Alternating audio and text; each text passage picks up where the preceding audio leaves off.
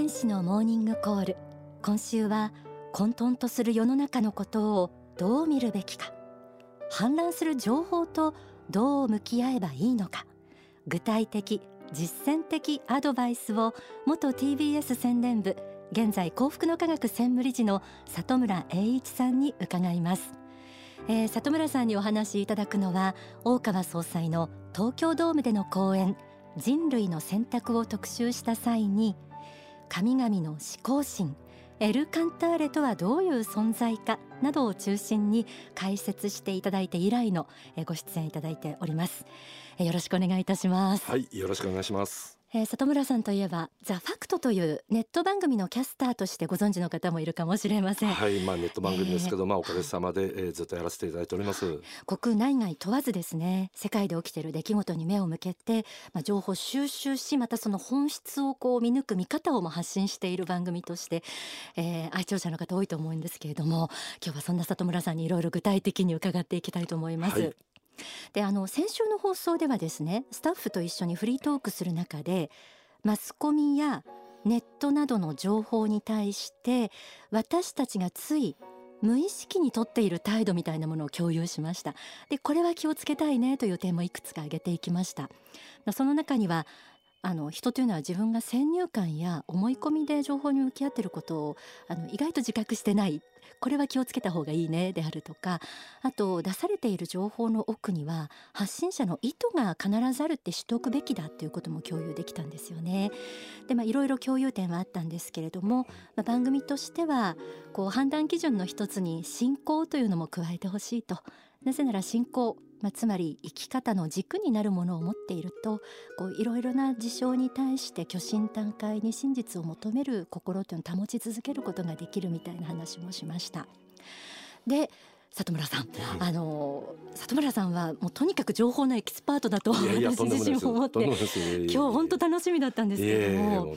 あの日頃実践されている、うん、あの情報の収集の仕方とか取捨選択とか教えていただけますか、はい、いやまああの本当にですね従来のですねラジオテレビ新聞雑誌書籍映画そういったものに加えてまあネット等の情報が加わることで、うん、もう飛躍的に情報量が増えてるんですね。だから今あの白倉さんおっしゃったようにどっかでそれ意識しないとですねその情報型の中で全くこうね、あのー、自分の予期せぬ自分の考え方になっちゃうところがあって、うん、ですからまあ私はあのこういう情報に関して言う時は実はこの情報の取捨選択これどうやってこうそれをまあ身につけるかとこの部分はですね個人個人自分の魂の独立あるいは自分の独立というのはねすごく大事だと思うんです。つまり自分は自分の足で立ってるつもりが実は誰かの意見に従ってるだけ流されてるだけみたいななってるだからまあ例えば経済的な条件というのは非常に独立する上で大事なんだけど同じように実は情報とどう向き合うかも人間のですね一人一人の独立と関わる問題。知らない間に誰かの意見を自分の意見だと思い込んで発信してるっていう、まあ、それはねあの全部否定はできないんですけどね、まあ、この部分がまず第一にあるかなと思いますね。魂の独立という意味でも、はい、えー、何か無意識のうちに何か他のものによって立ってるいないかどうか点検するっていうこと大事なんです、ね、そういうことなんですよね、えー、具体的にどういうことを意識されてまあ、例えばですね、はい、えーとあのやっぱり発信する側のいろんな意図があるって先ほど白倉さんおっしゃった通り、えー、各媒体によってやっぱり癖とか傾向性があるんですよね。それを知った上でニュースに接したりとか解説を読んだり聞いたりすることがすごく大事でそれをニュートラルなものだと思って聞いてるとちょっと違ってます。つまり自分は思いっきり真ん中にいるつもりがいつの間にか右寄りの車線を走ってた。あるいは左寄りの車線にねぐーっとこう車が傾いたみたいなことが起こりうるんです。であの比較的ですねアメリカなんかのメディアは、はい。自分のその媒体がどういうスタンスだっていうのをはっきりさせるんです。そうですところが日本の場合は一応公正中立というのが建前だしもちろんあのそういうふうにまあ皆さん勤めてらっしゃるんですけど若干そこに幅がやっぱりあったりして、うん、そうすると知らず知らずのうちに、えー、そのぐっと車線が傾いてたっていうことが起こりるのでここはまあ気をつけなきゃいけないなっていうことと、まあ、私の場合はですねあえて自分の基本的に持っているこういろんなものの見方そういうスタンスと反対側のメディアをよく見るようにして。あのー、やっぱりねそう嫌いだってね見ない方も多いんだけども、むしろ自分の方にないものを逆に言うと提示してくれる場合もあるし、あなるほどこういうふうなことを考えるわけねっていう意味で、まあ、理解の幅も広がるんで、あえて言うと好き嫌いではなくてこうその自分にとってある意味足りないところあるかもしれないっていうところを補うような媒体にも触れることも大事かなと。ただここで一つ注点あるんですね、はい、やっぱり時間限られてます。というか、はっきり言って時間が有限な資源である以上、はい、私はですねここがちょっと今あのその現代特にスマホ片手でいつでも情報が入るというだけに、限った方がいいですね。これね、大人が子供に一日ゲームは何分とかね 怒ります、はい、もうあのよく家庭掃除は起きる。でもね大人も偉そうなことを言っちゃいけないよと 自分もねだらだら見てるのを大人もね止まるんですよ私は大体情報収集はね、はい、例えばですけど、はい、朝15分昼15分例えば夜15分とかね、仕事帰りとか、もうね区切った方がいいと思いますしこの辺はね気をつけないと、気が付いたらですねそれは情報が大事なんだと独立が大事なんだってじゃあもう無制限にそれかかって向けてたらもう本当にですね人生、うん、もうあのむしろ無駄遣いではあるような。なるほど、まあ、逆に言うとそれぐらいまあはっきり言って、まあ、どうでもいい情報も多いっていうのが現代なんですごくね時間で区切っていくってことが大事だと思いますね。とは言っても時間のエキスパートにそれこそならないと、はい、例えば一つの情報でもあっという間に読んでると10分ぐらい経っちゃうんですけどそれどうされてるんですかいやもうですね。これもうね15分で締め切りだと思うんですよ。あもうつまり15分でパターンとコーナーが入れ替わるように。番組のですね ラジオの番組もうそれ以上続けなくても続けられないっていうもう強制的に自分もそういうふうに思ってる追い込む。そうするともう15分しかじゃあその残りはもう明日なんだ、うん、あるいは今日の夜の15分で。で時に当然はみ出してくる部分はそうどうするかというと、結局ですね、どっかで捨てなきゃいけない。うんやっぱり私たちいろんなものね拾いたい。でも執着する、だけど捨てることが大事。捨てるから新しいものを拾うことができる。どうかですね。もうね有意義な人生のためには捨てる勇気も必要だっていうことをですね、また私はこう皆様にあの申し上げたいと思いますね。わかりました、はい、特にこうスマホあるいはまあまあ要するにネット系全般ですけど、まあ、非常に便利なね機能がついてます。はい、あのあなたにおすすめのあこれだとかね本はこれだとか、大変親切でなんだけれどもある部分余計なお世話。うん例えばこう新聞開くあるいはラジオがずっとこうかかっている、うん、それから、えー、っと例えば書店に行って本を見る。そうするとですね関心のないものも入ってきたり耳に入ってくるわけです。これが大事なんです。その時にあこんなことってあったんだってそうすると自分の世界が広がるんですよ、うん、だから私はあの、えっと、例えばタクシーにたまに乗ります、はい、タクシーはご存知のようにラジオをずっとつけてらっしゃるんです。で、ね、あのラジオの情報は比較的いろんな意見が出てるんだけどこれいいんですよ、結構いろんな意見が出るってことじゃない、あまり偏らずに、であのですから私タクシーに乗ると運転手さんにどんなニュースやってましたとか何言ってましたって結構聞くんですよ、ね、そうすると、ね、結構あの物事があそんな話出てたわけねって分かることがあってこう自分にとってプラスになるしあとヘッドホンしてねイヤホンして電車に乗られる方も多いと、私からするとすごいもったいなくて私、はい、イヤホンとかヘッドホンしないでずっと聞き耳立ててる 怪しい人ですね。でそれで結構ですね。人の会話でキャッチする。だからそうするとやっぱ口コミっていうのが一体何みんな口コミしてるのかっていうんですごく分かってきて、やっぱり耳から入ってくる情報すごい大きいです。だからもうあの視覚的なねこう目で捉える情報も大事なんだけど、この辺ですねあの聴覚の方もフルに使っていただいて、で比較的そういうスマホだとかネット系はややもそう実は人間が持ってるそういういろんなですね感覚の結構落としちゃってて。自分の世界だけにずっと張り込む。そうするとまあ私の周辺にもちょっと聞きましたけど、えー、選挙ってあるの？いつあるの？と、うん、もうそういうことを言ってくる人がやっぱりおられるしまあそれは悪いことではないんですけどね、うん、ただ、うん、それで気が付いたら全然自分の思う方向に違う方向に政治が流れた。誰のせいだって言ったらちょっと自分のせいもありますよ。っていうことにやっぱりなりますね。えー、こうしてお話しいただいている里村さんはザ・ファクトのキャスターでもいらっしゃいます。情報発信側でもいらっしゃるんですけれども、はい、ファクトが多くのマスコミが報道しない事実、はい、こちらにスポットを当てています。うん、えー視聴者目線に立った時にどういう感じで発信されてるんでしょうか、うん、やっぱりその先ほどの話の延長ですけどね、はい、いろんな答えがあるよ。選択肢がある考え方があるよってやっぱ提示しないとですね、一番怖いのはこうみんなが一方向で突っ走ってしまうみたいなこと、うん、だから「ザ・ファクトではそういうふうな、まあ、いろんな事情でメディアが報じないものを別な視線から光を当てて見るとこういうふうに見えますよこういう考え方もできますよというふうにまあ大事にしてるんです。だから一例挙げますよね、はい、反戦平和っていう言葉。もうこれはね誰だって戦争嫌だし平和が大事なのは当たり前のことです。ただとにかく何も起きないことが大事なんだ。本当にこれ大事なんですよ。大事なんだけれども今だったら例えばトランプ大統領の安倍さんがいたりとか北朝鮮金正恩がいるっていう時にその時に反戦平和という一区切りだけでやって結果的に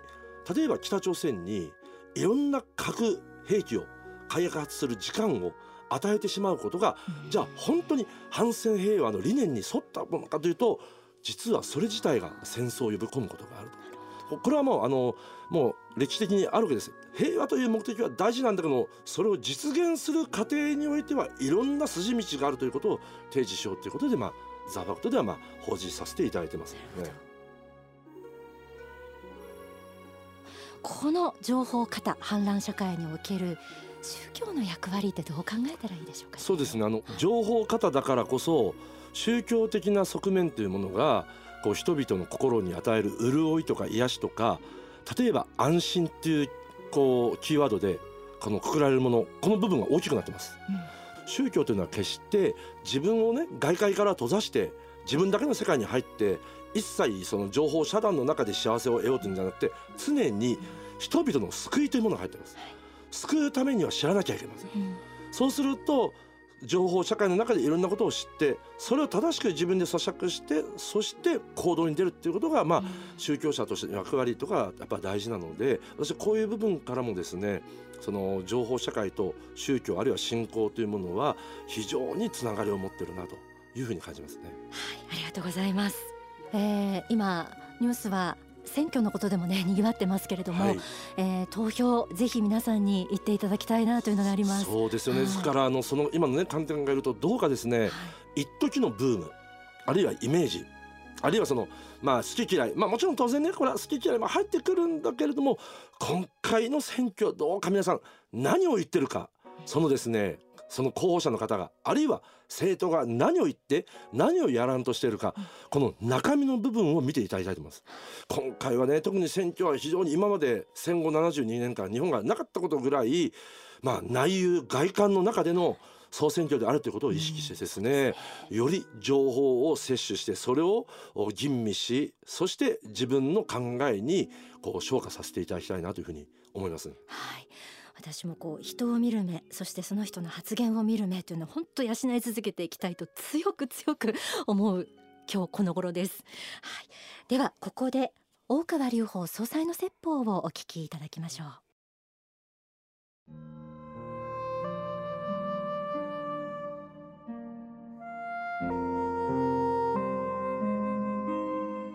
日本で最大の資本は何であるかっても人しかないのだ。人材が育ち続ける限りこの国が終わることはないというふうに私は信じていますし、まあ、そのために私は存在しているというふうに考えているものであります。世界のリーダーとして我が国の育成を引っ張っていける人材を数多く作っていくことが大事なんではないかというふうに思います。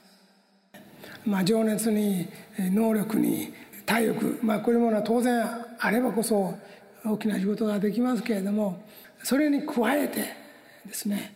具体的な日々をきちっと仕事を積み上げていく一個一個小さくても片付けていくそういう積み重ねができる人間でないと代をなすことはありません。人材論で、えー、大事なところをいくつか申し上げましたですけれども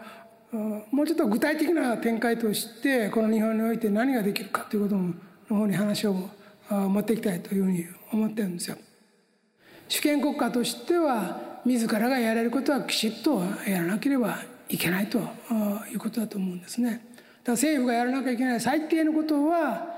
やはり国民の生命安全財産を守ること明治維新だって起きた理由は国防ですよ。アジアの諸国はみんな欧米の植民地にされてる。このままではいけないと近代化して、えー、そして国の力を高めなければ新国中国みたいになるぞということで、えー、坂本龍馬や西郷隆盛やねそういう人たちが活躍して国をもう一回作り直し大きな大改革をやったんですよ。今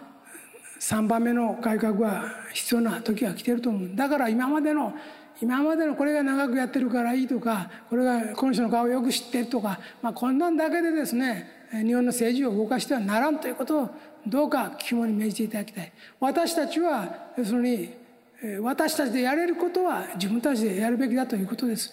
日本こそ主体思想を持って独立国家としての主権を持つ国家として世界の正義の一枚に加わって国連常任理事国レベルのリーダーシップを持って世界の人々の意見が言えるこの国こそ21世紀以降の日本の存在意義だと思うのでぜひともそちらの方向に持っていきたいと思います。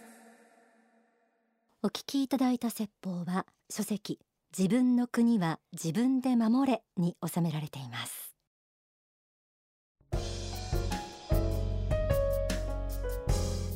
天使のモーニングコールこの時間はオンダソファーです。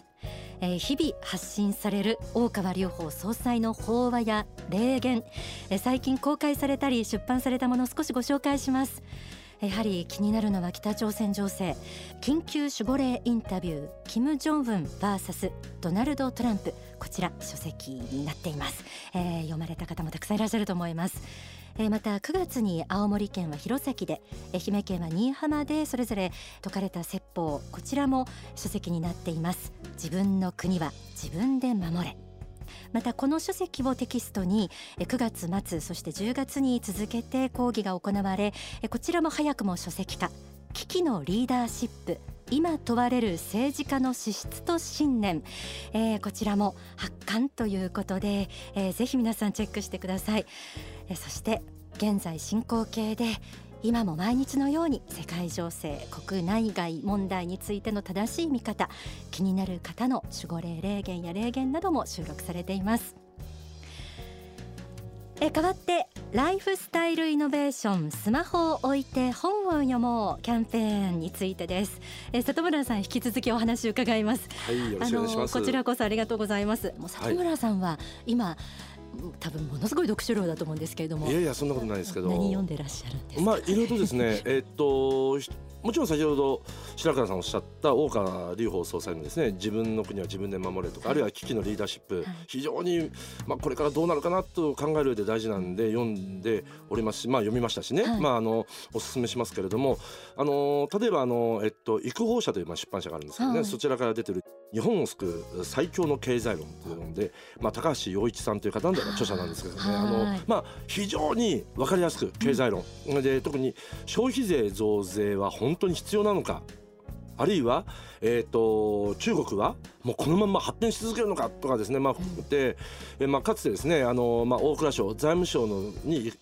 あのおられた方で、はい、極めてロジカル、まあ、東大の数学の方出てるからもうロジカルに考える方がその理論で考えるとこうなんだというふうに、つまり情緒だとかですね、あのそういうふうな形でなくて、かなり数字で検証したもので、まあ、それを分かりやすくあの伝えてくださってるんで私は結構あのこれ読んで、まあ、目から鱗が何万持ちだと。